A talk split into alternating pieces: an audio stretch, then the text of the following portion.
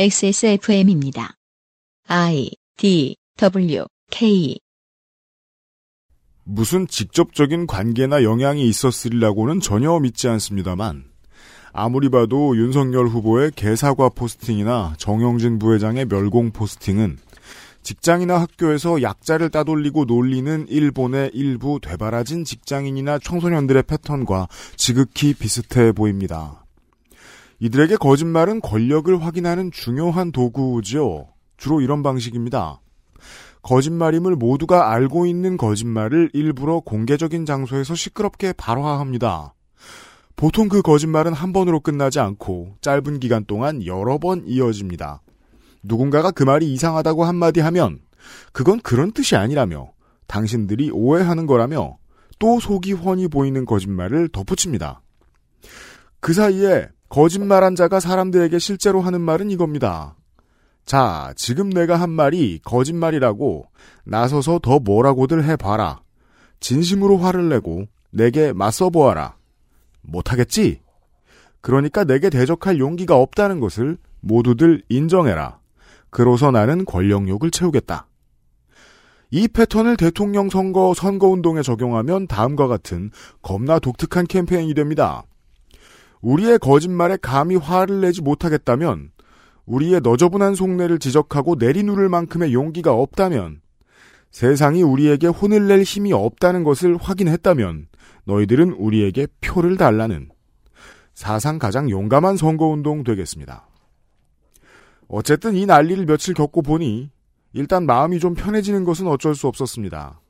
전 검찰의 수장이고 업계 최강 대기업의 오너 가족인데 주변에 우러러보는 사람이 저렇게 많은 인물인데 내가 살면서 보아온 모든 사람들의 평균에 비해서도 지나치게 무식하고 심각하게 소인배들이라니 저들과 싸운다면 당장의 힘이 저쪽에 있으니 그 싸움이 어렵겠지만 그렇다고 결과적으로 질 것 같다는 생각도 전혀 안 들게 되었으니까요.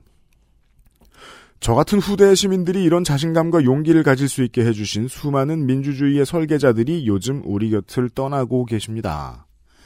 평화대행진을 이끄셨고, 최루탄을 사라지게 만드셨으며, 민주화 유공자의 개념을 정립하고 공헌을 인정받게 하셨고, 6.15 공동선언을 관철하도록 이끄셨으며, 국가보안법 폐지에 앞장서셨고, 군 의문사 진상규명의 국가 책임을 공고히 하셨으며 그 외 대한민국의 정상화를 위해 무수히 많은 일을 해오신 민주화의 거인 고 배은심 의장의 영전에 심심한 애도와 감사를 전합니다.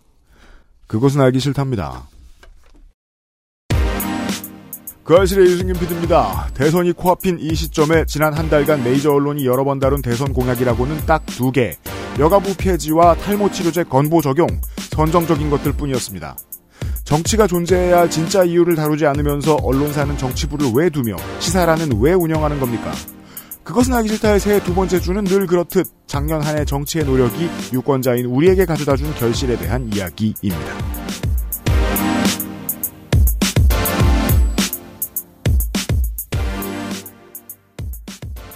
춥고 뿌연 한강가에서 전해드리는 그것은 알기 싫다 446회 목요일 순서입니다. 윤세민 에디터와 앉아 있습니다. 안녕하십니까 윤세민입니다. 홍성갑 덕질인이 앉아 있습니다. 안녕하십니까 홍성갑 덕질인입니다. 생각해보니까 언론이 가장 길게 그리고 오래 다뤄야 할 대선 공약들은 그거에 있네요. 뭐야 기본소득과 주사일제요. 주사 일제라고 읽으니까 이상하네요. 그거 주사를 부리는 거. 정, 의당 현수막 재밌더라고요. 뭐요? 주사일은 던져졌다. 그렇죠. 봤어요. 저도. 예, 재밌더라고요. 그거 그러니까 차라리 잘 만들었더라고요. 그 두 가지는 다루는 언론은 다루는 미디어만 다루고 어, 대부분은 무, 무시하는 것 같아요. 없는 줄 알았어요. 지난주 주초였습니까? TV를 틀어놓고 이렇게 이 채널 상을 보고 있는데 너무 화가 났어요. 탈모 치료제 건보 적용 공약을 하루 종일 떠드는 거예요. 저는 정말 화가 날 수밖에 없었습니다. 공약 얘기 하루 종일 하는 거 처음이었거든요. 야, 진짜 너무들하다. 혹시 예. 처음 해보는 거라서 네. 선정적인 거에 먼저 눈이 가는 거 아닐까요? 그 점이 제일 독특합니다. 그 사람들 우리들보다 부장급들 우리들보다 뉴스 한참 많이 본 사람들이잖아요. 근데 5년에 한 번 선거 돌아올 때마다 더 짧게는 1.5에서 2년에 한 번 선거 돌아올 때마다 모든 걸 다 처음 해보는 기분이 드나봐요. 드나봐요. 정말 성의 없이 일하나 보다라는 생각이 절로 들었습니다. 김건희 씨를 덮어주자는 게 아니에요. 대장동 특검을 하지 말자는 게 아니에요. 그런 선정적인 이야기는 하루에 한 번씩만 해도 될 거 아닙니까? 국민의힘이 아무리 공약 안 건다, 공약 안 건다고 해도요, 어, 언론이 다뤄주는 것에 비해서는 훨씬 많은 공약을 내걸었습니다. 근거 있는 공약도 많습니다. 당연하죠. 여당은 말할 것도 없고요. 네. 어떠한 공약 혹은 어떠한 논란이 진짜 법이 돼서 우리 삶이 바뀌는 순간에 대한 이야기 매해 두 번째 주에 늘 전- 전해드리고 있습니다. 아, 그리고 공약 말씀하셔가지고 또 드리는 말씀인데, 예이. 저희가 이걸 매 연초에 하잖아요? 네 자세히 복기를 해보시면은 대선 데이터 센터럴 때 말씀드렸던 공약들입니다. 있습니다. 네. 이번 주에는 비상시국 대책회의와 함께 하시죠. 그것은 알기 싫다는 나의 마지막 시도 퍼펙트 25 전화영어 남해에서 온 바다보물 바보상회 독일산 맥주용으로 만든 데일리라이트 맥주 효모 비오틴 면역 과민 발행 개선에 도움을 줄 수도 있는 큐비엔 면역 밸런스 N에서 도와주고 있습니다. XSFM입니다. 10분으로는 부족합니다. 당신의 실력을 충분히 높일 수 있는 최적의 시간. 25분간의 전화 영어 Perfect 25.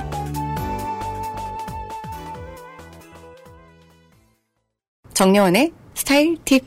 음? 패션 말고요. 이건 건강 스타일. 가장 본연의 것에 집중했습니다. 기본에서 답을 찾다. 새로운 건강 기능식품. 건강 스타일엔 큐비엔. 본 광고는 건강 기능식품 광고입니다. 명절 선물의 영원한 강자. 헬릭 스미스. 잘했냐? 유려하네요. 깜짝이야. 감사합니다. 근데 아무리 강자라도 가장 강한 건 조물주잖아요. 그렇죠. 조물주에게 털리기 전 먼저 자진납세 파격 행사를 준비했습니다. 여기서 조- 조물주께서 필요 없어라고 대답하면 완성인데. 네. 어, 기간은 설 연휴 마지막 날까지입니다. 2월 2월 2일까지입니다. 그렇습니다. 나, 아무 말도 안 할게. 네, 너 잘해요. 콩콩절. 2월 22일입니다. 22일입니다, 이 자식아. 죄송합니다. 22일입니다, 이 자식아. 모든 제품에 할인이 적용이 됩니다. 네. 먼저 한 세트를 사시면은 25% 할인이 되고요. 네. 여기에 쇼핑백과 더스트백을 담아 드립니다. 그리고 두 세트를 사신다 하시면 30% 할인이 되고요. 여기에 또 쇼핑백과 더스트백 그리고 음, 음, 이게 시의적으로는 맞지 않지만 아. 땡땡땡땡 아메리카노 기프티콘을 드립니다. 맞습니다. 이게 원래 아마- 구해놓은 게 있다 보니까 어쩔 수 없이 드리게 되었습니다. 그렇습니다. 그리고 네 세트를 사시면은 40% 할인을 드리고요. 네. 쇼핑백과 더스트백 그리고 BHC 후라이드 콜라 기프티콘을 하나 드립니다. 치킨에 콜라. 40% 혼합 패키지 구성이 있습니다. 음. 면역 패키지, 뷰티 패키지, 관절 패키지, 루테인 오메가 패키지가 모두 40% 할인으로 구성이 되어 있어요. 기프티콘은 2월 7일 월요일 날 구매자의 전화번호로 일괄 전송이 됩니다. 결제를 하시자마자 전송이 되는 건 아닙니다. 설 특별 판매 페이지가 현재 생성이 되어 있습니다. 네. 거기서 구매를 하시면 편하겠죠? 각 단품 상품들에 들어가서 사셔도 됩니다. 제가 지지난주에 관절 건강엔 MSM 저 두 패키지를 사고 큰 손해를 본 것이지요. 그렇습니다. 네. 구매를 했다는 사실을 알게 된 유면상 PD가 제가 다음날 출근하자 말해주더군요. 왜 사이 바보야? 이러면서. 네. 이게 내 부자들끼리도 안 아껴줍니다. 이게 세트를 여러 개 사실수록 할인이 많이 되잖아요. 네. 예를 들어 네 세트를 사시면 40% 할인 되잖아요. 네. 그럼 뭐 내 거는 면역 패키지, 부모님 건 관절 패키지, 삼촌 건 루테일 오메가 패키지 이런 식으로 주문하셔가지고 선물 드리고 할인도 받으시면 더 좋죠. 그러시면 좋습니다. 자, 일상생활 2022입니다. 첫 번째 이야기는, 아, 윤세민 에디터의 이야기인데, 아, 윤세민 에디터는 작년과 마찬가지로 이야기를 쭉 이어왔습니다. 일관된 스토리. 네. 무주택 청년 월세 지원.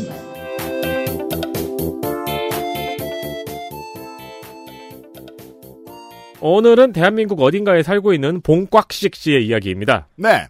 어딘가에 살고 있겠죠. 그렇죠. 네. 왜냐면, 한자가 별글자가 다 있거든요. 그렇습니다. 네. 꽉식 씨는 27세 청년으로 취직 활동을 핑계 삼아서 부모님 집에서 나와 독립을 꿈꾸고 있습니다. 논팽이죠. 네. 하지만 형편이 여의치 않아요. 논팽이니까요. 그렇죠. 보증금이 충분치 않은 건 어찌어찌 대출을 받는다고 쳐도 음. 대출 이자에 플러스 월세 그리고 생활비까지 계산기를 두드려 보니까 취직 전 아르바이트로는 해결이 되지 않습니다. 그렇죠. 그럼 상식적인 인간이라면 취직을 먼저 하고 조금 긴 출퇴근길을 몇 달 감내하다가 그 후에 독립을 생각하는 게 맞잖아요? 저는 그렇게 했는데.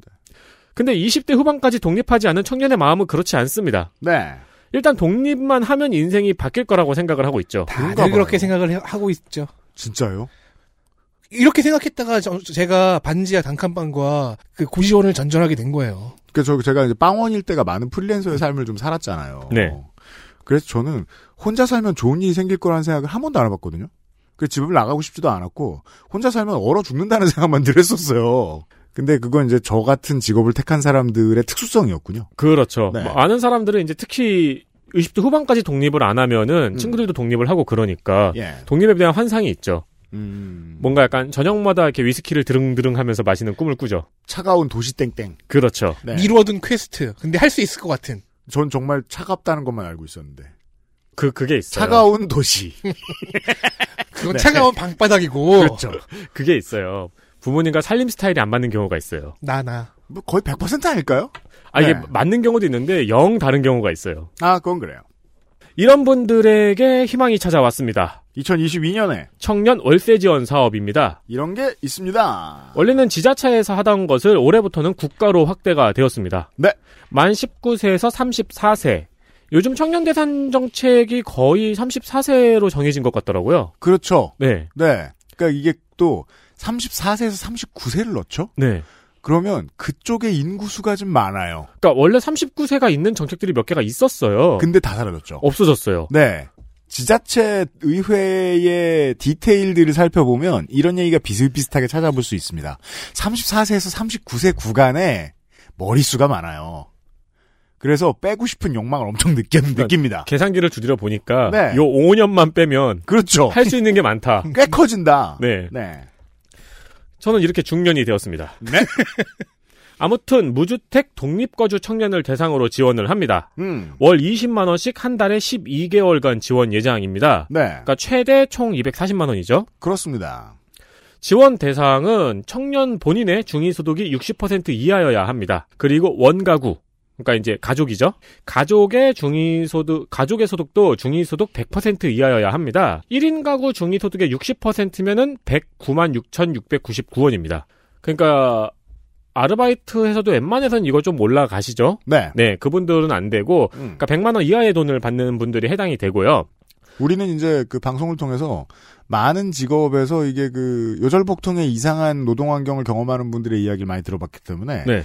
이거 이하로 받는데도 열심히 일하고 있는 분들이 꽤 있다는 사실을 알아요. 아, 그렇죠. 그리고 본 가구의 중위 소득은 100% 이하여야 하잖아요. 네. 이거는 이제 가구 원수마다 다르죠. 음. 3인 기준은 398만 원, 네. 4인 기준은 487만 원입니다. 이 해당되는 분은 알아보셔도 좋을 것 같습니다. 그래서 이 돈을 알려드리니까 그림이 더 잘 보이실 거라고 생각해요. 사실상 최저생계비 지원조입니다. 맞습니다. 네. 바닥이 이제 흙바닥이었다가 아스팔트 바닥 정도가 되게 해주는 지원입니다. 그렇습니다. 음. 예산은 약 3천억 원으로 15만 명의 청년이 지원을 받을 수 있는 예산입니다. 네, 이 쪽수로도 이 사업의 규모와 분위기를 짐작할 수 있습니다. 15만 명 정도요. 네. 네. 해당되시는지 알아보셔야 되겠습니다. 안 그래도 15만 명밖에 안 되는데 본인이 거기에 들어가는데 모르고 있으면 이상하잖아요. 그렇죠, 그렇죠. 네. 여기에 더불어서 지금 그 청년들뿐만 아니라 아, 모든 월세살이를 하는 분들 월세에 대한 세액 공제를 확대하는 법안도 지금 올해 나왔어요. 음. 네. 얼마 연 얼마 850만 원 정도까지. 어. 네. 이것도 지금 뭐 야당이 아마 뭐 저 법사에 들어가든지 본회의에서 반대하고 그럴 수 있는데요. 어 거기 대선 후보는 지금 반값 임대료 공약을 냈죠. 제가 월세 세액 공제를 받으려면 자동이체를 해- 해야 되죠? 어떻게 내는지는 중요하지 않고 아, 그래요? 네. 그쪽이 계산서를 끊어주느냐가 더 중요하죠. 그것만 아, 되면 그렇죠, 어떻게 내도 그렇죠. 됩니다. 네. 이제는 저 업자들 중에서는 카드 받는 데들도 있죠. 어, 정말요? 없겠습니까, 설마. 법대로 하는 사람도 있죠. 그러네요. 네. 어딘가엔 있겠지. 네. 아직은 저도 못 만나봤습니다만, 있다는 건 소문으로 들어 알고 있다. 금융채무와 학자금 채무 일부 통합.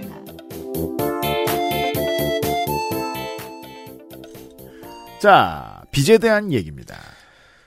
아, 윤세민이 스토리를 준비해오니까 저도 편승해야 될 것 같은 느낌에. 지금 갑자기 만들지 마. 못할 거 뻔히 알아. 어, 아니, 김곽식 씨가 이제 대출도 받았을 거 아닙니까? 보증금, 본곽식 씨예요 근데 대출 받은 게 그것뿐만이 아닐 거예요. 네. 학자금 대출도 받았을 겁니다. 지금 월세도 허덕이고 있는 봉광식 씨 어떻게 과연 빚을 갚을 수 있을까요? 아, 네. 지금 대학생분들에게 절망적인 소식 하나 전해드릴 수 있겠네요. 뭡니까? 학자금 대출 저 아직도 갚고 있습니다. 이렇게 위로가 될 수도 있어요. 네, 그렇죠. 네. 그리고 저는 다 갚은 줄 알았거든요. 네. 근데 지지난달에 전화 왔어요. 또 얼마 내라고. 저기 언- 언제 이유도 안 물어보고 어디다 내면 돼요? 그럼 문자 주세요. 그렇게 하면 내거든요. 그거잖아 노래잖아 아니야 아니야 누가 예, 그건 가져가는지 거짓말. 모르겠는데 피싱이라기엔 7만 5천 원은 좀 그렇잖아요. 네. 그래서 그냥 시키는 대로 되고 있습니다. 빚을 갚기가 너무 힘든 사람들이 있어요. 네. 그런 사람들을 위해 채무 조정이라는 장치가 존재합니다. 그렇죠. 개인 회생 제도의 하나인 채무 조정 제도라는 게 있는데 신용 회복 위원회가 심사를 한 후에 몇 가지 선택지가 있어요. 원금을 감면해 준다든가 그렇죠. 탕감, 음. 이자를 감면해 준다든가 네. 상환 기한을 늘려준다든가 하는 여러 가지 방법들이 있습니다. 네. 분할 상환도 있고 경제지들의 좋은 먹잇감들 중 하나죠. 도덕적 해이 그렇죠. 얼마 전에 그런 것도 봤어요. 교육적으로 안 좋다. 돈을 빌린다면 갚, 아야 한다는 거 알려줘야 한다. 그건 소리야. 그거는 여기까지 가기 전에 온 세상이 알려줘요. 그렇죠. 그리고 그거는 글로 써서 그렇지 읽어보면 건달의 말투로 읽게 그쵸. 되죠. 그렇죠. 네. 자, 이 제- 제도의 연장선상에 법원이 내리는 개인회생 결정도 있고 음. 파산면책 결정도 있습니다. 네. 이게 정말로 그게 옳다고 믿고 있는 돈을 빌렸으면 갚아야지라는 대전제가 모든 경우에 다 옳다고 믿는 청취자분들 계시다면 현대의 대부분의 국가들이 하는 반대쪽의 제도를 알려드릴게요. 너무 부자면 너무 많은 세금을 내게 만들죠. 너무 부자는 사회에 있으면 안 돼요. 그래서 최대한 끌어내려줍니다. 그렇죠. 너무 가난한 사람은 끌어올려줘야 됩니다. 네. 네. 그리고- 그건 시스템의 문제니까요. 그리고 돈을 막 빌려줘도 안 되니까. 네. 그러니까 이런 것도 만드는 거고요. 그렇습니다. 그러니까 막 빌려주지 못하게. 참고로 이 폭주하는 거대 여당은 지금 그 일본에서 온 대부업체들이 다 도망갈 정도로 낮은 최고 이자율을 성취해냈죠. 이제 일본보다 최고 이자율이 한참 낮죠. 무한대였는데. 그랬던 적 있지. 네. 이명박 정부 때는 인피니시였잖아요. 그러니까요. 네. 그래서 제가 이제 그, 어, 조금은 안산 사람이잖아요? 안산 OK 저축은행의 선수들이 울고 있습니다. 우리 회사 도망갈까봐. 아, 그러네요. 네. 이런 제도가 있다는 거를 요즘 성적도 안 좋은데. 생활비 사채비제에 시달리던 15년 전 20대 초중반의 나에게 알려주면 참 좋을 텐데. 네. 근데 그 그때는- 사채는 빌리면 안 됐어. 근데 그때는 어차피 인피니시였기 때문에. 자, 채무조정제도를 알아보면 본과학식 시두 가지가 있다는 걸 알게 됩니다. 금융채무와 학자금 채무. 마침 둘 다 걸리네요. 음. 각자 조건이 살짝 달라요. 음. 어느 부분에서는 금융채무 조정이 낮고 어느 부분에서는 학자금 채무 조정이 낮습니다. 20대 중반에 상당수의 사람들이 시민들이 이 문제를 공부를 열심히 합니다. 빚을 어떻게 돌리고 어떻게 대안할까? 음. 금년 1월이 지나면 이 둘은 하나로 합쳐지게 됩니다. 그리고 조건은 더 유리한 쪽으로 적용이 됩니다. 예를 들어볼게요. 네. 신용회복위원회의 금융채무 조정 연체 3개월만 넘어도 해당이 되고요. 네. 원금 감면이 가능하고요. 연체 이자를 전부 감면받는 조치도 가능합니다. 네. 이게 반- 말이에요. 네. 그, 어, 연체를 3개월을 했다. 어, 그 전화나 문자 공세를 한 100일 두들겨 맞아봤다는 음. 거거든요. 아, 이거 짧은 기간 아니에요. 그렇죠. 네. 저 같은 경우에 이제 그 형님이 이쯤부터 이때쯤부터 슬슬 하소연인을 이렇게 꺼내기 시작했죠. 네. 반면에 이건 수수료가 있고요. 분할 상환으로 바꿔줄 경우의 기한은 최대 10년까지만 가능합니다. 음. 한편 한국장학재단의 학자금 채무 조정은 좀 더 빡빡해요. 연체가 6개월을 넘어야 해당이 되고요. 네. 그나마도 취업 후 상환의 경우는 제외를 합니다. 그렇습니다. 원금 감면도 불가능한데 어, 그나마 연체 이자 감면 조치에 일부 감면이 좀 들어가 있어요. 네. 전부 감면도 있는데 일부 감 일부만 감면해 준다는 옵션이 추가가 돼 있는 거예요. 반면에 수수료가 없고 분할 상환은 최대 20년까지 된다는 장점이 있습니다. 네. 더 늘려줍니다. 학자금 채무는. 이 장점을 모아 모아 모아서 합치면 음. 일원화되는 통합 재무 조정의 조건이 탄생을 합니다. 아, 여기서 이걸 저 장점만 합쳐서 그래서 만들어진 최종 조건 연체 3개월 이상 취업 후 상환 대출도 포함. 원금 감면은 최대 30%까지 다 가능하고 음. 연체 이자 감면은 일부의 경우 뭐 이런 것 따위 없이 전부 감면. 연체 이자 감면으로 선정이 됐다. 그러면 전부 감면인 거예요? 정말 너무 많은 사람들한테 얘기해주고 싶어요. 돈을 빌렸으면 갚아야지에 연체 이자는 포함 안 시키는 게 맞습니다. 제 생각에. 그리고 수수료는 이제 없고요. 원래는 5만 원이었어요. 네. 분할 상환은 최대 20년. 그러니까 무조건 더 좋은 쪽의 조건을 만들어서 합친 네. 거예요. 왜냐면 아, 너무 꼰대 같은 소리 하나? 20대 중반의 사람들이 여기서 이 돈 빌려가지고 메스 암페타민을 하겠습니까? 도박을 하겠습니까? 이 통합은 신용회복위원회와 한국장학재단의 협약이 다 마무리가 되고 예. 시스템 정비, 정비까지 끝나는 1월 중으로 적용 예정이니까요. 음. 2월이면 통합 형태로 서비스 받을 수 있을 겁니다. 네. 어, 대학 졸업이 다가오거나, 이제 사회에 일찍 들어왔다가 이제 그 다음 직업을 알아보기 위해서 쉬는 기간을 가졌는데 그때에 이제 경제 위기가 닥쳐온 20대 중후반의 네. 시민들에게는 어, 기억해야 할 뉴스입니다. 그렇죠. 네. 사실 이거 기억 안 해도 되는 걸로 알고 있습니다만. 개인별로 연락이 가는데요. 네. 그러니까 문자 한 통, 제 기억에 문자 한 통 정도 오는데 네. 그거를 그냥 보고 넘기는 사람이 많죠, 사실. 그죠. 예, 좀 치열하게 알아봐야 됩니다. 요즘은 국가에 문자 많이 오잖아요. 예, 워닝도 많이 뜨고 다 보면 도움 됩니다. 그 사기업이랑 내 친구들한테 오는 문자들보다 훨씬 중요합니다. 보통 그렇죠. 그 저 3차 백신 마시고요. 다음은 보호 종료 아동 혹은 자립 준비 청년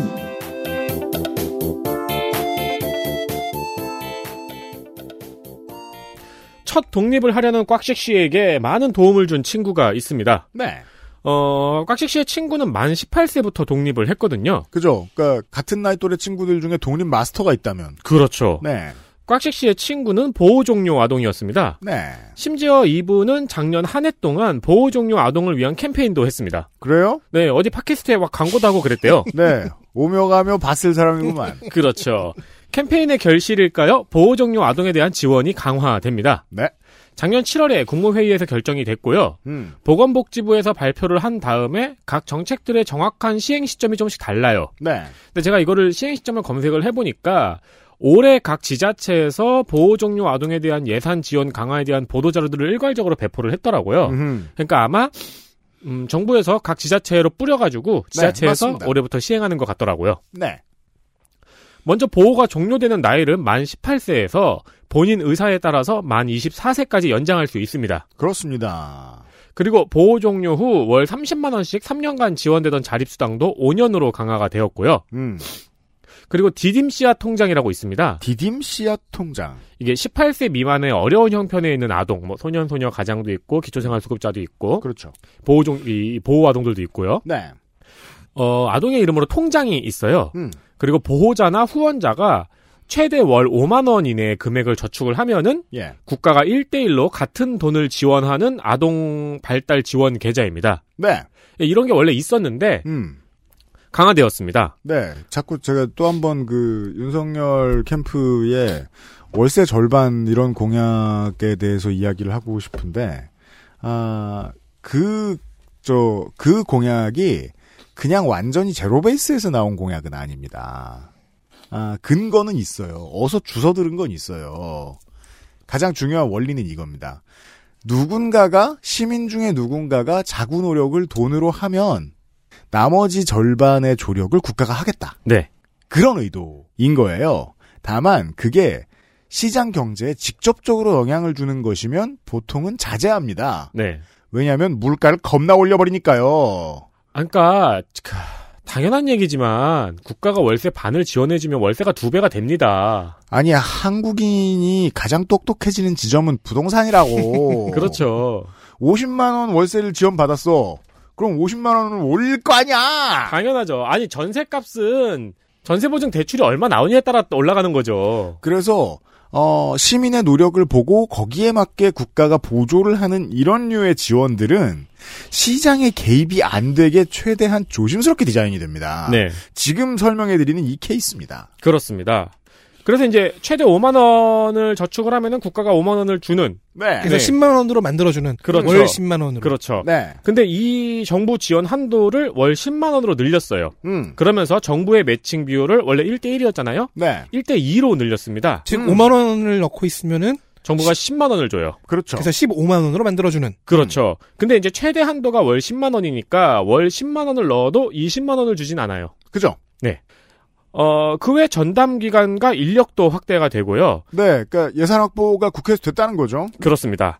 그리고 교육과 취업 지원 연계 프로그램도 강화할 예정입니다. 네. 이건 뭐 감시가 필요합니다. 네, 그러니까 뭐 내일 배움 카드나 취업 지원 제도와 연계를 하겠다는 이야기입니다. 네. 어, 또 명칭도 바뀝니다. 음. 보호 종료 아동에서 자립 준비 청년으로 변경을 합니다. 그리고 우리가 방송에서 이야기했던 것, 자원 관리 역량을 키울 수 있는 경제 교육과 금융 상담도 지원한다고 합니다. 왜 그 우리 저 어, CF 스타들께서 나와가지고 얘기해 주셨잖아요. 그 시설이나 학교에서 따로 이제 그런 교육 해 준다고. 네. 근데 거의 소용없는 수준이다. 그냥 특강 하루 와서 하는 수준. 결국 이런 문제는 돈과 인력이 해결해 주거든요. 일단 돈과 인력을 늘리겠다고는 합니다. 그 국회 예산이 늘어난 걸 보면 국회에서 뭘 했을 텐데 지금 제일 많이 보이는 이름은 고양병의 홍정민 의원, 용인병의 정춘숙 의원, 강서갑의 강선 의원입니다. 그 안을 뭐랄까요 앞다투어냈습니다. 그런 트렌드들이 있죠. 그렇죠. 예, 이거는 사실은 빼놓고 얘기를 하고 싶어도 어, 광고주 아름다운 재단의 로비 혹은 여론 장악 능력을 빨아주지 않을 수 없습니다. 네. 네, 빨아달라는 요구도 없었습니다. 아니 이거를 보호 종료 아동이라고 포털에 한번 검색을 뭐 올 한 해 저희 광고 때문에 많이들 해보셨겠지만 네, 지금이라도 해보시면은 언론 기사도 엄청나게 많고요. 네, 네, 많이 주목이 되었고 많은 부분이 변경이 되려고 하고 있습니다. 이제 자립 준비 청년입니다. 네. XSFM입니다.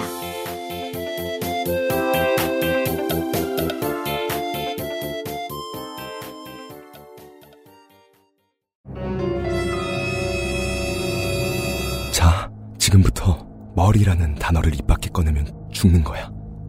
데일리라이트 맥주 효모? 야, 아 그건 머리에 좀 말할 수 없는 고민? 직접 확인해보세요. 데일리 라이트 맥주 효모.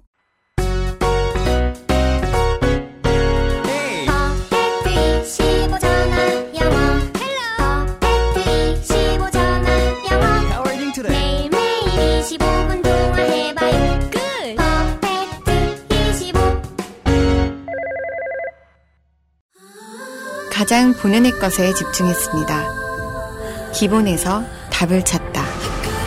새로운 건강기능식품. 건강 스타일엔 튜비엔. 본 광고는 건강기능식품 광고입니다.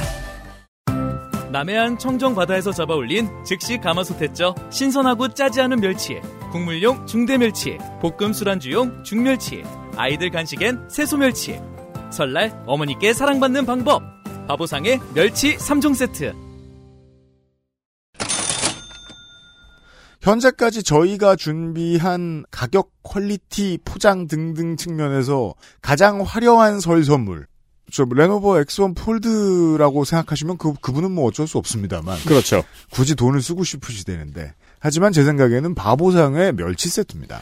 저염 3종 멸치 세트, 프리미엄 멸치 황태 미역 선물 세트입니다. 네, 그리고 저희가 여러 번 말씀드리는 선물 세트의 하이라이트. 네. 팔각지암 선물 세트. 그렇습니다. 이번에는 팔각지암 세트도 두 가지가 있어요. 신났거든요, 파는 분들이. 그렇죠. 원래는 그 멸치가 살아 숨쉬는 듯한 살아 헤엄치는 듯한 그 팔각지암이었잖아요. 네. 제가 볼 때마다 감탄을 금치 못하는. 팔괘진 같은 네. 그 가운데에 들어가면 멸치 숲에서 빠져나오지 못할 것 같은 그런. 그렇죠. 그런데 이번에는 멸치 3종과 꽃새우가 들어간 세트가 있습니다. 네. 네. 먹기조차 아깝다는 극강의 퀄리티 죽빵 멸치 세트는 여전히 많은 인기를 구가하고 있고요. 그렇습니다. 콩나물을 함께 사면 저 네. 진중권 씨가 쉴드를 쳐줍니다. 그러므로 오해받을 멸치만. 수 있습니다. 자, 다음은 교육 이야기. 사립학교의 변화.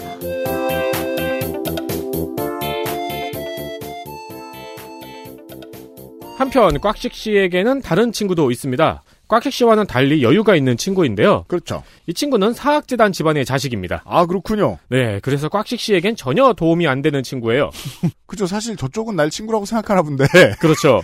그냥 술을 잘 사니까 가끔 만나는 정도? 그렇습니다. 그런 사이 있잖아요. 한쪽에서 난 네가 정말 너무 편해 하고 딱 어깨 동무를 하면은 이렇게 네. 쓱 풀면서 난 안 편한데. 하지만 실제로 풀 수 없으니까 안 편하죠. 왜냐면 걔가 술값을 내거든요. 네. 자기는 서른 살까지 놀다가 아빠가 임원인 학교에 취직할 거라고 대충 놀고 있는 친구입니다. 또 그렇게 말을 해요. 또 이 새끼들은 아, 취하면. 그렇죠. 음. 교원 자격증 같은 디테일이 있지만 어차피 설정이니까 그건 그냥 넘어가고요. 네. 아무튼 그런 친구인데 음. 작년 크리스마스 친구들 단톡방에서 이 친구가 정부에 대한 심한 욕설과 링크를 하나 올렸습니다. 어, 그럴 법하죠. 일관된 캐릭터입니다. 작년에 통과돼서 이미 시행이 되었거나 혹은 네. 올 3월부터 시행되는 사립학교법 개정안 때문입니다. 이 친구가 새로운 정보를 전달해 주는군요. 이렇게. 세상에 이 법 좀 봐. 그렇죠. 난 땡 됐어. 자, 일단 꽉씨 씨 친구에게 가장 중요한 내용은 사립학교 시- 교원 신규 채용 시 1차 필기 시험을 교육청에 위탁해서 실시해야 합니다. 자, 이게 무슨 뜻인지 관심 없으신 분들은 모르시는데 감시의 눈이 드디어 들어갔다는 얘기입니다. 맞습니다. 이 사립학교 취업 비리가 보통 이제 1차 채용 시험에서 시험 문제를 미리 알려준다거나 맞습니다. 네, 그런 식으로 이루어지는데 1차 시험을 교육청에 위탁해서 실시해야 된다는 거는 거의 국가고시처럼 된다는 거잖아요. 렇죠 형식상으론. 그렇죠. 네. 그러니까 이미 1차에서는 비리가 안 먹히는 거죠. 그러니까 그 사립 학교가 그동안 써선 안 되는데 쓰고 있던 복주머니가 몇 개 있었는데 그 중에 하나죠. 네. 네. 채용 비공개. 네. 재단백으로 미리 시험 문제를 받고 시험을 보기로 했던 꽉씨 씨 친구에게는 청천벽력입니다. 왜냐면 이게 한참 심각할 때는요. 근 한 2년치 연봉까지도 사전에 요구하는 학교 관계자들이 있었어요. 맞습니다. 네. 그러니까 거의 막 수십 개월어치 월급에 해당하는 뇌물을 바치면 이런 저 백도어로 들어갈 수 있는 방식. 이게 심지어 좀 과하게 이야기를 한다면은 사립학교의 선생님으로 입학하는 거는 시가가 있었어요. 취업하는 건. 갑자기 사립학교 교원이었던 저희 아버지가 의심스럽군요. 다 그런 건 아니에요. 너무 옛날이시지 않을까요? 그렇죠. 그 네. 부모님한테 좀 잘해요, 넌.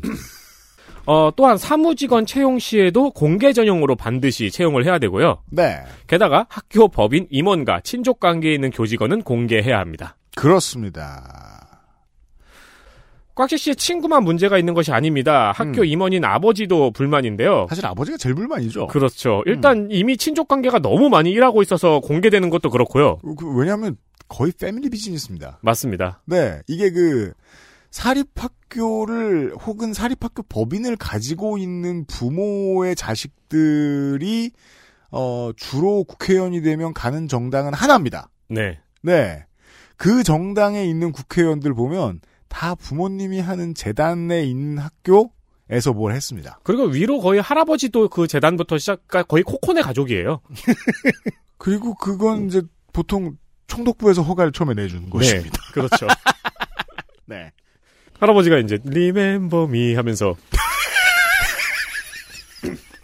어 그리고 비리 임원이 다시 학교에 들어오지 못하도록 하는 결격 기간을 기존 5년에서 10년으로 늘렸습니다. 아, 그럼 우리나라는 사립학교만 죽은 자들의 날 있고. 어, 그렇죠.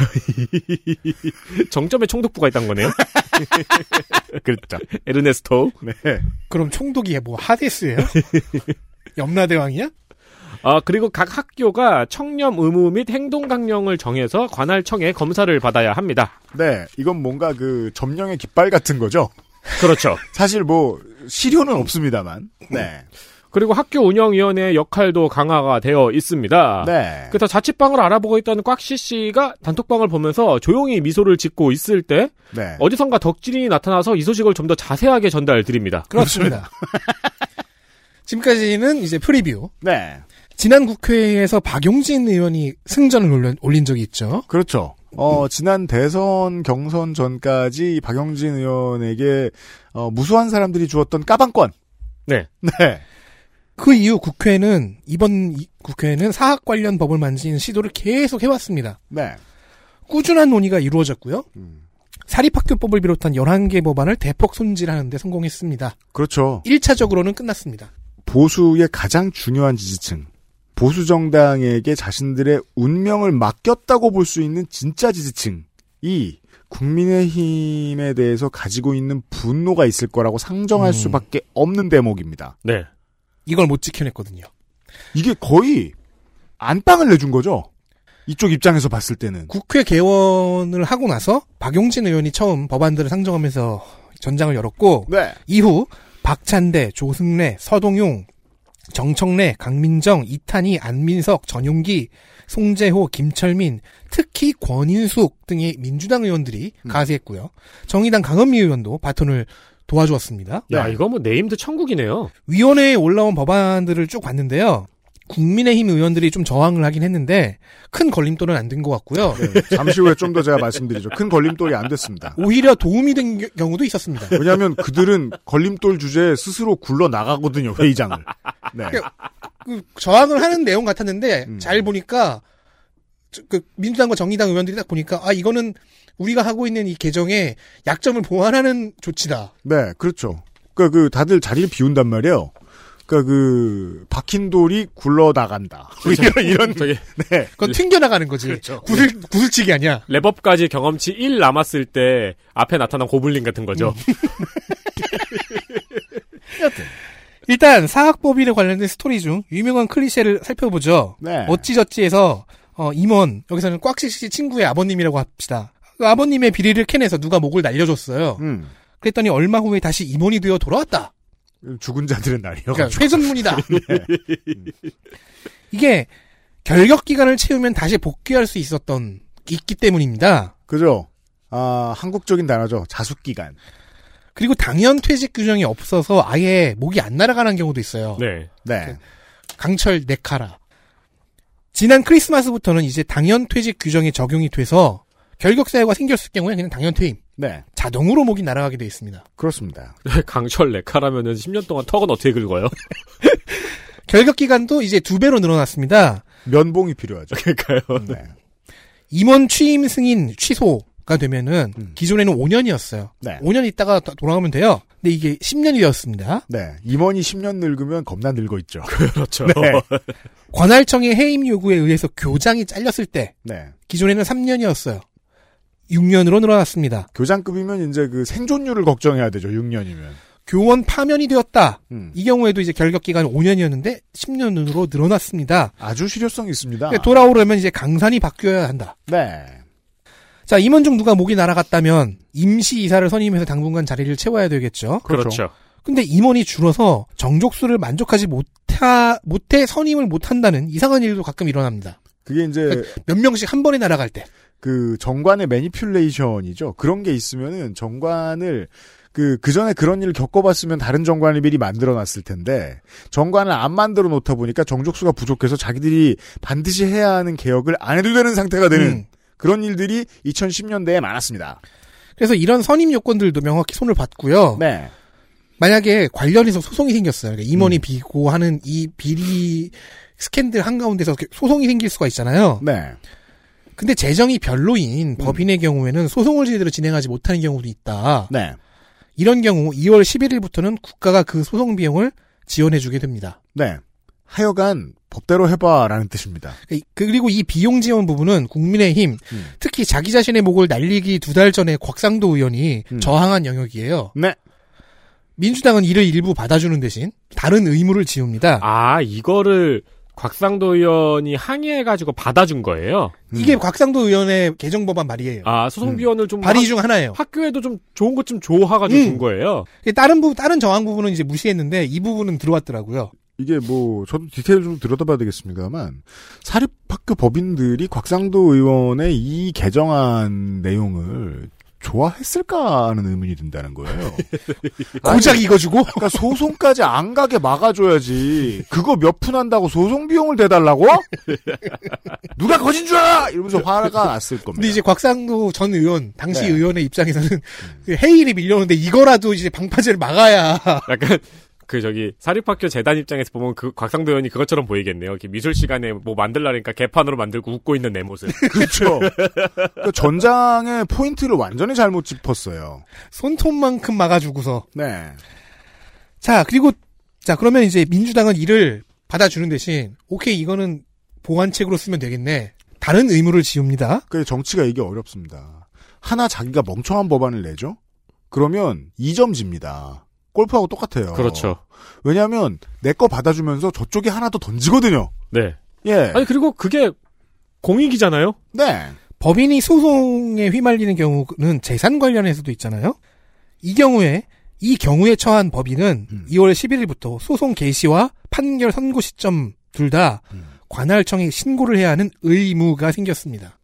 외부 감사 또한 4년 연속으로 법인이 선- 선임을 하고 있으면 자 이런 상황은 법인 맘대로 외부 감사를 하고 있다는 얘기죠. 음. 네. 그렇죠. 4년 연속은 너무했다.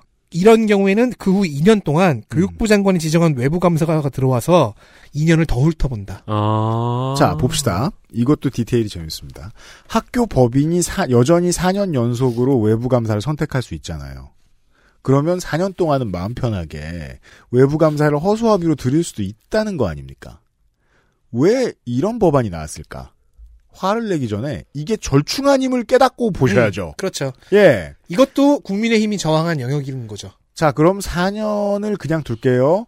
그 다음에 2년 뒤, 그 다음에, 그 다음 2년은, 어, 교육부에서 들어옵니다. It's my turn. 예. 근데 이걸 오케이 해준 야당은 뭐냐는 거예요. 그렇죠. 아니 그러면은 4년 동안 한 걸 2년 동안 다 털릴 거란 얘기를 하는 그렇죠. 거잖아요. 그 제가 정말 재단 이사장의 마음이 될 수밖에 없습니다. 근간이 흔들렸어요. 그럼 또 어디서 틀렸는지 보죠. 3월 25일부터 관할 그 교육청은 사무직원의 비리에 대해서도 징계 요구를 할 수가 있습니다. 학교 법인은 임원과 친족 관계인 교직원도 그리고 이사회 소집 일자도 공개해야 하는 의무가 생겼습니다. 네. 몰래 몰래 많이 했다는 뜻입니다. 그동안. 이걸 다 종합하면요. 임원이 자기 친족을 교직원으로 내딛고자 비리 사업을 벌이는 경우가 봉쇄될 수 있다는 겁니다. 네. 그 김곽식 아, 봉곽식 씨의 친구는 교직원으로 들어가기도 힘들어졌어요. 그리고 2월 11일부터 아까 말했듯이 사무직도 공개 전형 채용 시험으로 뽑아야 합니다. 네.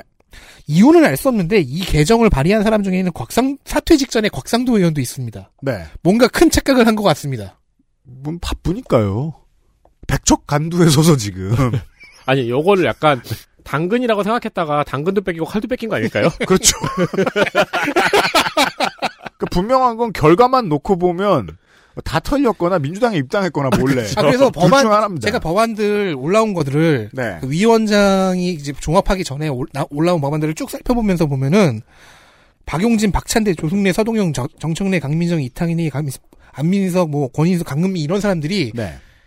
국민의힘 한 서너 명 의원들을 네. 막 린치하는 느낌인데 그 한가운데에서 가장 많이 맡고 있는 사람이 곽상도 의원인 거예요. 말 맞을 때는 정신없죠. 그럴듯한 계획은 그렇죠. 잊혀진 지 네. 오래죠. 네.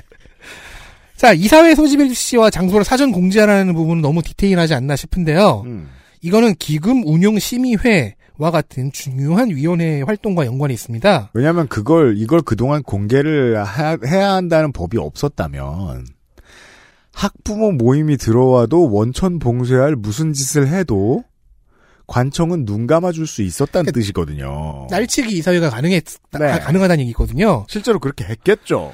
이사회가 언제 어디서 열리는지 알아야 학교 구성원들의 감시 및 개입할 수 있는 여지가 생기기 때문입니다. 제가 옛날 동국대 사태 취재할 때도 이 얘기가 있었어요. 이사회가 어디선가 열렸다. 자, 기금운용심의회에는 이제 3월 25일부터 교원, 직원, 재학생이 2명씩 참여하게 됩니다. 정원이 7명에서 15명으로 늘었기 때문이거든요. 아, 그걸 교원, 직원, 재학생으로 채웠군요. 8명 늘었는데 그중 6명 자리를. 네.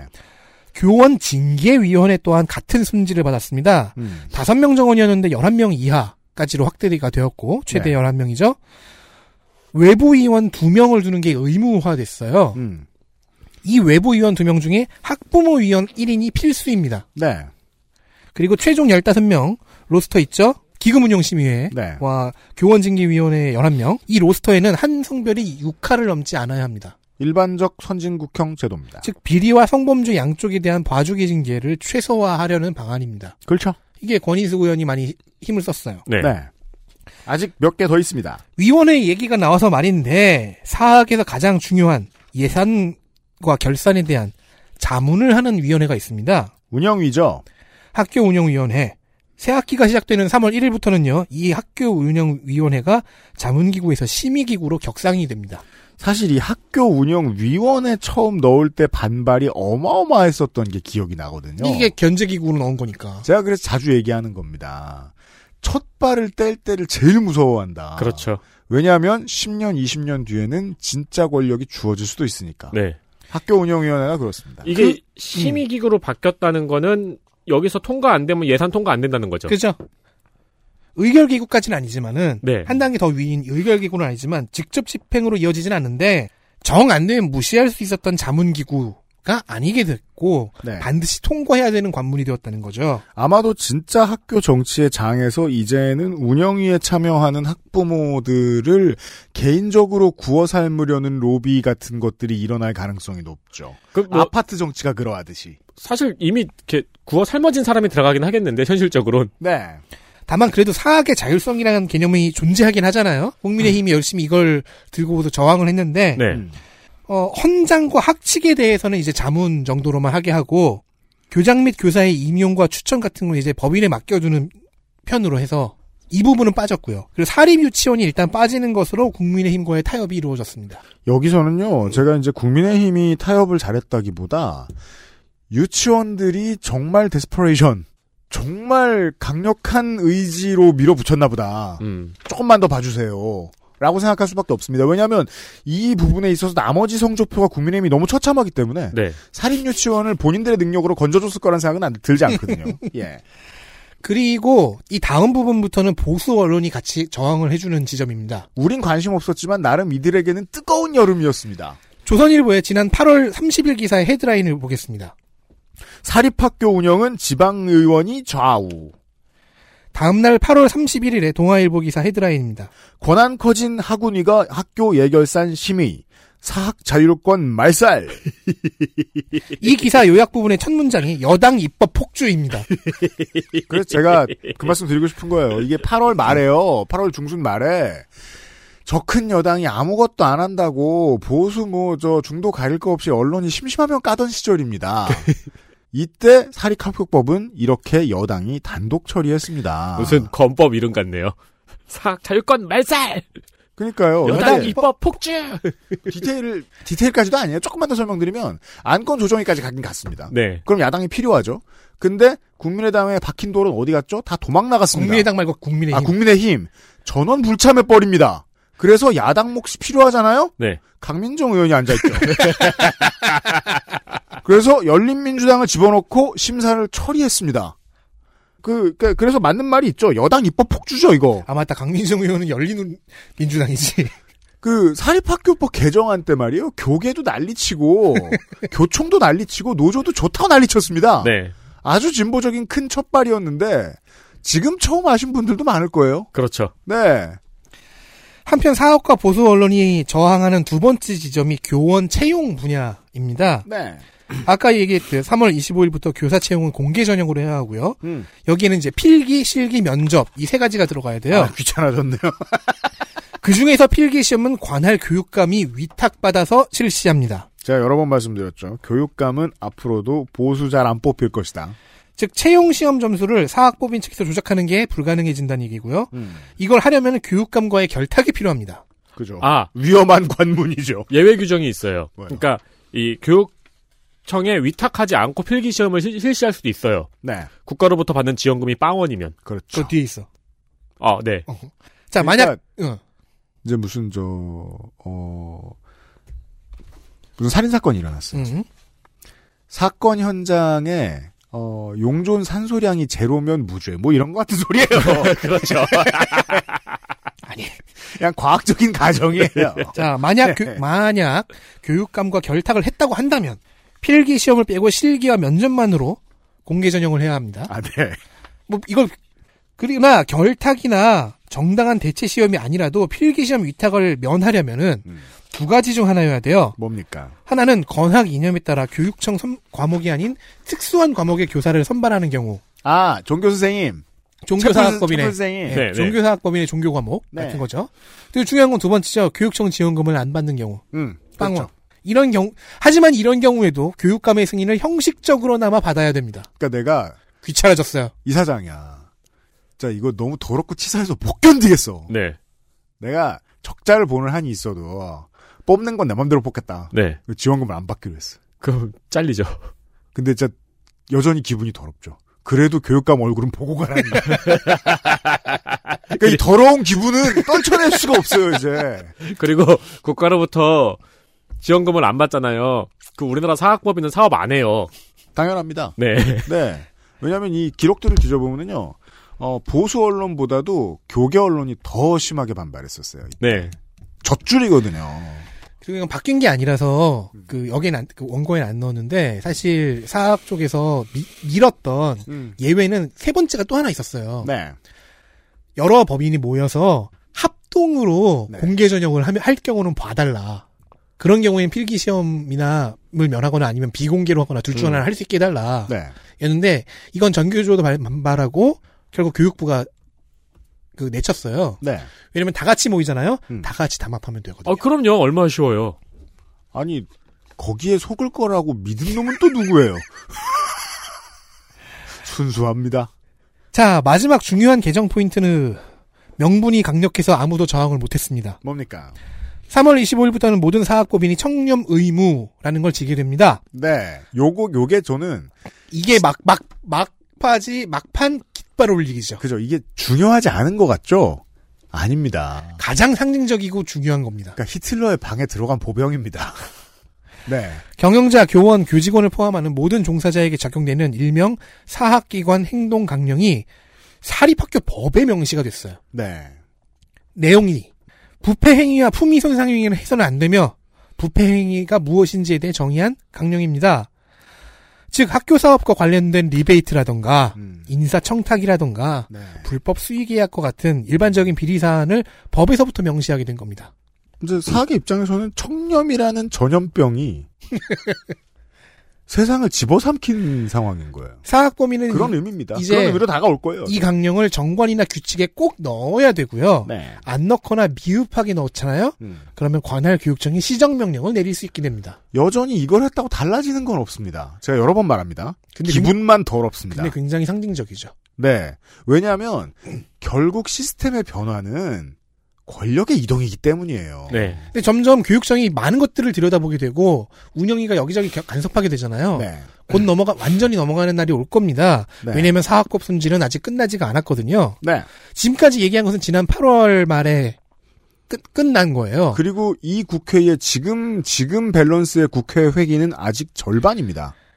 이제 한 고개를 넘은 거고 현재도 계속해서 개정안이 제출되고 있습니다. 네. 그래서 전 현재 계류된 논의들을 보고 있었는데 아니 그러니까 야당이 샌드백이라는 걸 알았는데 신은 내지 못할 이유가 없거든요, 여당은. 아니 그리고 사학법 개정은 되게 얼마나 오랫동안 만졌어요. 음. 지금 아니면 못 하는 거고요. 그렇습니다. 여당에서 서동용 의원은 대학 평의원회가 총장을 견제하는 방안과 교수 연구비 비리 처벌 방안에 대해서 음. 개정안을 냈고요. 네. 김철민 의원은 정- 법인 적립금의 규모 외에도 음. 사용 내역을 공시하라는 개정안을 냈고요. 네.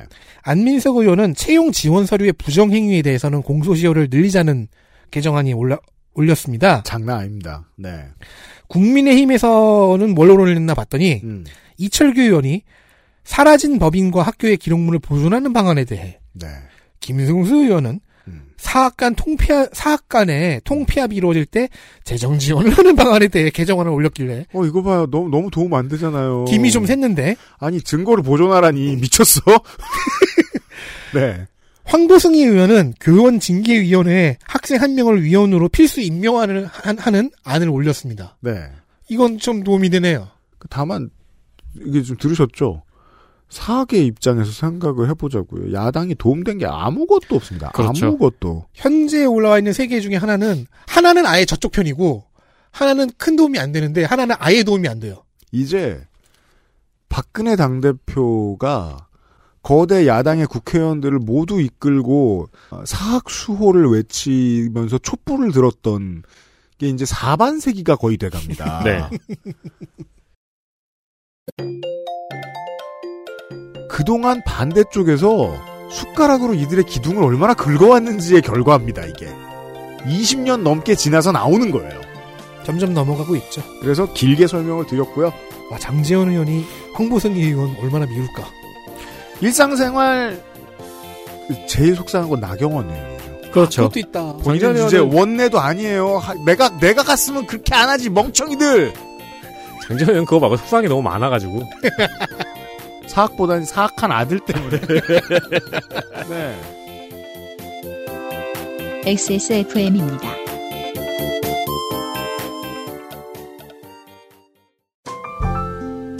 오랜만에 엄마 보고 왔더니 마음이 짠하더라고. 허리도 많이 굽어지고 주름살은 어찌 그리 많이 들었대. 그래도 전에는 머리숱 좀 많았었는데 지금은 그마저도 휑한 느끼는 거야. 엄마, 아들이 잘 챙겨드리진 못해서 죄송해요. 이제부턴 그중 하나만이라도 제가 챙겨볼게요. 그, 그거 있잖아요. 그거. 말할 수 없는 고민 직접 확인해 보세요. 데일리 라이트 맥주 효모. 죽방이라 불리는 대나무 말뚝으로 손상 없이 어획한 최고급 멸치 팔각지함과 보자기로 단장한 품격 있는 선물 설날 장모님께 사랑받는 방법 바보상회 프리미엄 죽방 멸치 세트 일상생활 22년 이야기 첫날의 마지막 이야기는 재활용품 얘기입니다. 재활용품 분리 배출.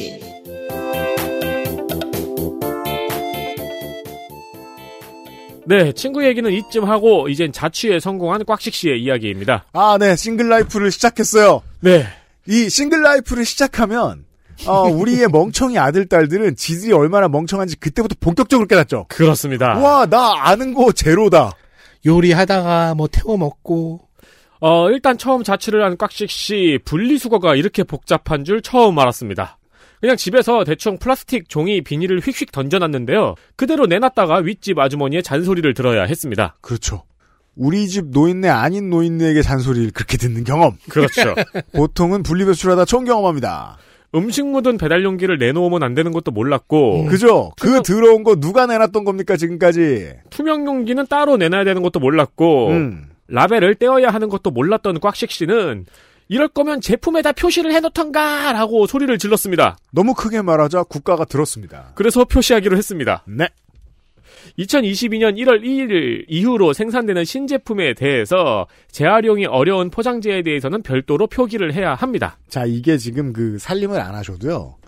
그냥 저 활자만 보면 들여다봐서 어, 모든 공산품의 뒷면을 다 한 번씩 읽어보는 습관이 있으신 분들은 아실 거예요. 이게 수십 년간 유명무실했는데 네. 갑자기 1, 2년 전부터 뭔가 다른 글자가 새겨지기 시작했다는 걸 느끼셨을 거예요. 그렇죠. 슬슬 변화가 있던 거예요. 그게 본격화되는 지점입니다, 지금이. 어, 다만 이제 기존에 생산되는 제품, 이게 더 많겠죠? 음. 그러니까 우리 삶에 이제 기존에 생산되는 제품은 그 포장재 재고 소진 등을 위해서 2024년 1월부터 적용을 합니다. 그죠? 그 표시가 그건 이겁니다. 재활용 불가 표시인데요. 네, 재활용 그 삼각형 리사이클 로고가 있고 네, 거기에다가 줄을 그어놓은 bit금 표시가 되어 있는 게 이제 금년 1월 1일부터 생산된 제품에는 표시가 된다는 네, 거죠. 그렇죠. 재활용은 얼어 죽을 이런 뜻입니다. 네. 나선한 금지 같은 느낌으로. 어, 그리고 이게 기존에는 8mm 크기였어요. 음, 근데 12mm로 확대하기로 합니다. 커집니다. 그렇게 극적으로 커지진 않았어요. 그러니까요. 전 한 3cm 되면 좋을 것 같은데. 50%로는 좀 부족하죠. 네. 네. 아, 그리고 분리수거장 가보면은 모르시는 분들 많은 것 같은데, 음. 플라스틱에 비닐이나 종이 접합되어 있는 제품들 있죠? 네. 그런 거 일반입니다. 그렇습니다. 살살 잘 떼야 됩니다. 네. 그래서 요즘은 사실 그, 어, 작년이 되고부터 그게 좀 많이 달라졌어요, 제 삶에. 어, 오른쪽 검지 손톱을 확 깎지 않습니다. 왜냐면 떼어야 되는 게 많거든요. 그렇죠. 그, 이제 에디터는 봤는지 모르겠는데, 제가 저, 저, 녹차병이나 이런 거 뛸 때 되게 표정이 안 좋거든요? 네. 그냥 겁나 안 떼어져! 저거, 저, 특히 저거, 우리 17 있잖아요. 네. 저거 개발한 사람 불러가지고 띄워보라고 하고 싶어요. 하루에 천 개씩. 그, 아, 저 라벨을 네가 손으로 띌 수 있나? 이거 만든 놈한테 한번 시켜보고 싶어요. 그죠? 저거랑 저 탄산수. 네. 네. 안 돼요. 그래요. 예. 그래서 저는 작년부터는 그냥 무라벨로만 사요. 이제 무라벨 제품들이 나오죠? 네. 네. 그 내가 편하잖아요. 일단 환경도 환경인데. 그렇습니다. 그냥 지금 버리면 아직 되니까. 투마 페트병 얘기는 아직 안 드렸는데, 네. 네. 음. 그리고 테이크아웃 플라스틱 컵도 로고 프린팅이 되어 있으면은 일반 쓰레기입니다. 그렇습니다. 테이크아웃 플라스틱 컵이 어 그냥 작은 커피숍에서 어천 개씩 뛰어오는 천 개면 소량이죠. 네. 천 개씩 뛰어오는 그런 컵들은 완전 투명이죠. 네. 네. 그게 아니고 백다방 이렇게 써 있으면 네, 그렇죠. 큰 데들은 뭘 써놨죠. 네. 그건 안 됩니다. 그건 안 그리고 됩니다. 어 땡타벅스도 땡타벅스는 또 잘난 척하느라고 종이를 붙여놓죠. 네, 네. 근데 땡타벅스는 그 재질 연구를 많이 해서 그 종이가 아주 깔끔하게 잘 떼집니다. 음. 물에 젖어 있어도 잘 떼집니다. 음. 그래서 그걸 띄셔야 재활용이 되는 놈입니다. 네. 어, 그리고 즉석밥 용기, 컵라면 용기, 전단지 종이 전부 다 비닐 코팅이 되어 있어서 일반입니다. 전단지 종이에 대한 오해가 많죠. 네. 이거 일반 쓰레기입니다. 네.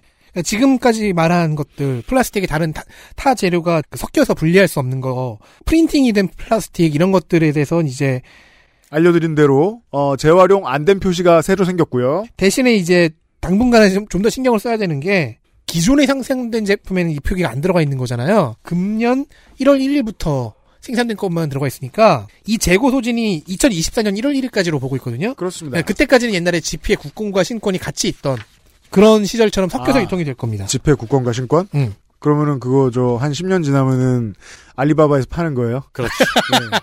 예전 표시된 아 예전에 표시 없던 17차 통. 표시가 없던 예. 아까 말했나요? 단독주택도 투명 아, 페트병 그렇죠. 아, 이것도 제가 페트병 라벨을 제거하고 있으니까 이제 그 아파트 안 사는 친구가 그걸 왜 뜨냐고 물어보더라고요. 근데 이젠 단독주택도 떼야 됩니다. 네. 물론 뭐 요즘 사람들은 TV 잘 안 보니까 모를 수도 있는데 아무리 그래도 TV에서 광고를 그렇게 많이 했는데 요즘에는 집에 TV가 없는 사람이 많죠. 그리고 또 김동현 A 선수 겸 해설이 그렇게 안 유명해서 그런 걸 수도 있어요. 음, 네. 저는 가끔씩 길 지나가다가 그 사람이 옆에서 외치는 것 같거든요. 라벨 뗀다! 이러고서 아유! 하면서 맞아요. 나만 많이 봤나 보네 이거. 할 얘기는 많습니다만 한 가지만 할게요. 분리수거 관련해서 작년에 가장 화가 나는 보도는 투명 페트병 분리수거가 헛수고였다는 느낌의 제목을 단 기사였습니다.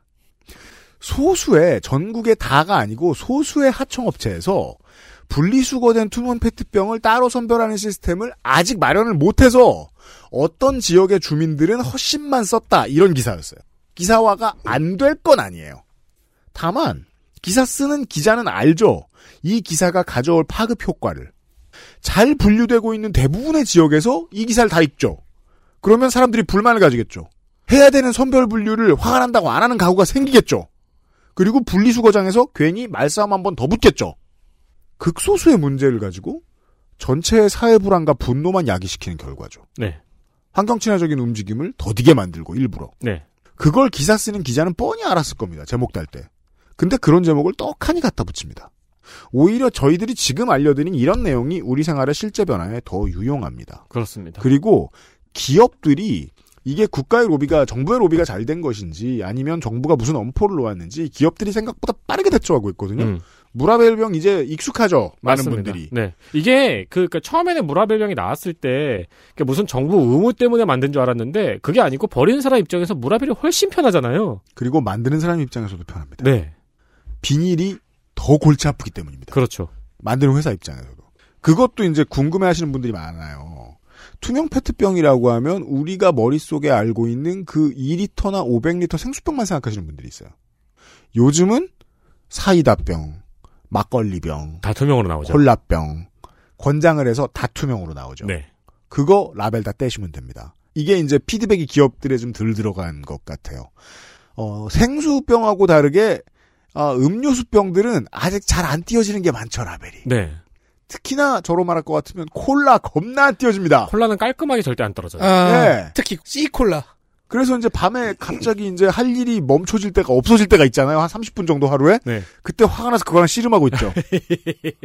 저 손톱깎이에 있는 저, 저 손톱 가는 칼로 살살살살 긁으면서. 아 그리고 사람 그렇게 만들지 마라. 손으로 씨름하시지 말고 커터칼 있으면 돼요.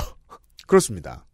택배 박스랑 그 투명 페트병이랑 뗄 게 많은 때입니다. 음. 맞습니다. 여기 또 얘기 안 해서 다시 한번 말씀드립니다만 택배 박스는 옛날처럼 그 박스 갈라진 부분 그냥 칼 집어넣지 마십시오. 테이프 다 떼세요. 그렇죠. 네. 해외 직구 많이 하시는 여러분 그 테이프 다 떼셔야 돼요. 뭐랄까 뜨개질 대신 하신다고 생각하세요. 아니 그 점점 박, 스 양옆을 음. 안쪽으로 누르시면은 그 다음부터는 모든 게 쉬워요. 아 그거는 괜찮거든요. 근데 이제 그 해외 저 저 배대지 배송은 아 그 저기 모서리마다 붙여놓은 거요. 그러니까 요감 먹으려고 네. 그 유리 테이프 좀비를 만들어놨 그렇죠 그렇죠. 뭐, 머, 머미를 만들어놨잖아요. 그 미라를 푸는 일 하셔야 됩니다. 아니면 쓰레기입니다. 할 말이 많았던 마지막 이야기로 너무 복주했다. 목요일 시간을 마치도록 하겠습니다. 아이고 한 시간이 넘는 거예요. 금요일 이 시간에 아, 달라지는 일상생활에 대해서 다시 알려드리도록 하겠습니다. 자, 한국에만 적용이 됩니다만 해외에 계신 분들 꼭 들어보시길 바랍니다. 자신이 살고 있는 커뮤니티와 국가의 오늘을 알아보는 데 도움이 될 겁니다. 한국의 오늘. 내일 이 시간에 뵙겠습니다. 비상식국 대체크였어요. 내일 봐요 꽉식씨. XSFM입니다. I D W K